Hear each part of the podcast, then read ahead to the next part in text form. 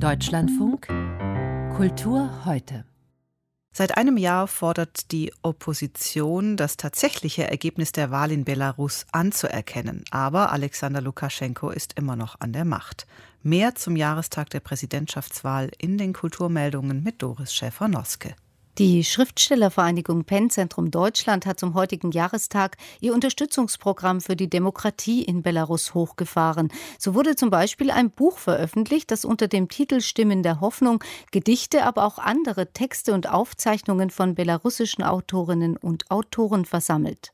In Belarus selbst kann das Buch zurzeit nicht verkauft werden, erklärte der Vizepräsident des deutschen PEN, Ralf Nestmeier, im Deutschlandfunk Kultur. Da ist momentan auch riesiger Druck auf dem Buchmarkt. In den staatlichen Buchhandlungen zum Beispiel gibt es nur zensierte Literatur, äh, was eben genehm ist. Den Druck hat sich erhöht ganz stark auf private Buchhandlungen. Da wurden teilweise die Mietpreise verzehnfacht, damit die wirtschaftlich vom Ausstehen. Der Druck reicht ja so weit, dass zum Beispiel von der Nobelpreisträgerin Svetlana Alexejewitsch keine Werke mehr irgendwo in der Schule besprochen oder überhaupt erwähnt werden dürfen. Der Vizepräsident des Deutschen PEN, Ralf Nestmeier, war das.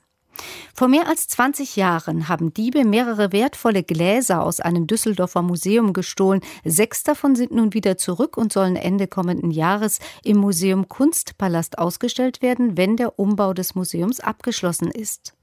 Im vergangenen Jahr hatte die Polizei die Objekte bei einem arrangierten Treffen mit einem deutschen Paar in der Nähe von Turin sichergestellt.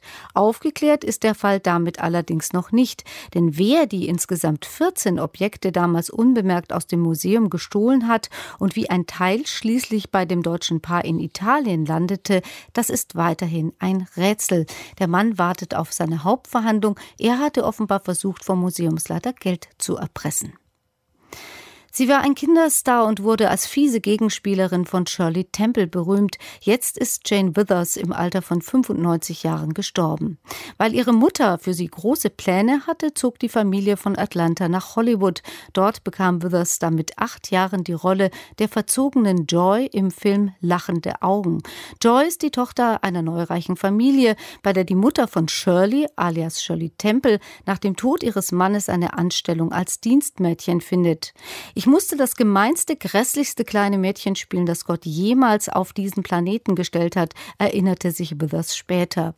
Ich überfuhr Shirley mit dem Dreirad und einem Kinderwagen und ich dachte, ach du liebe Güte, jeder wird mich auf ewig hassen, weil ich so schaurig gemein zu Shirley Temple war.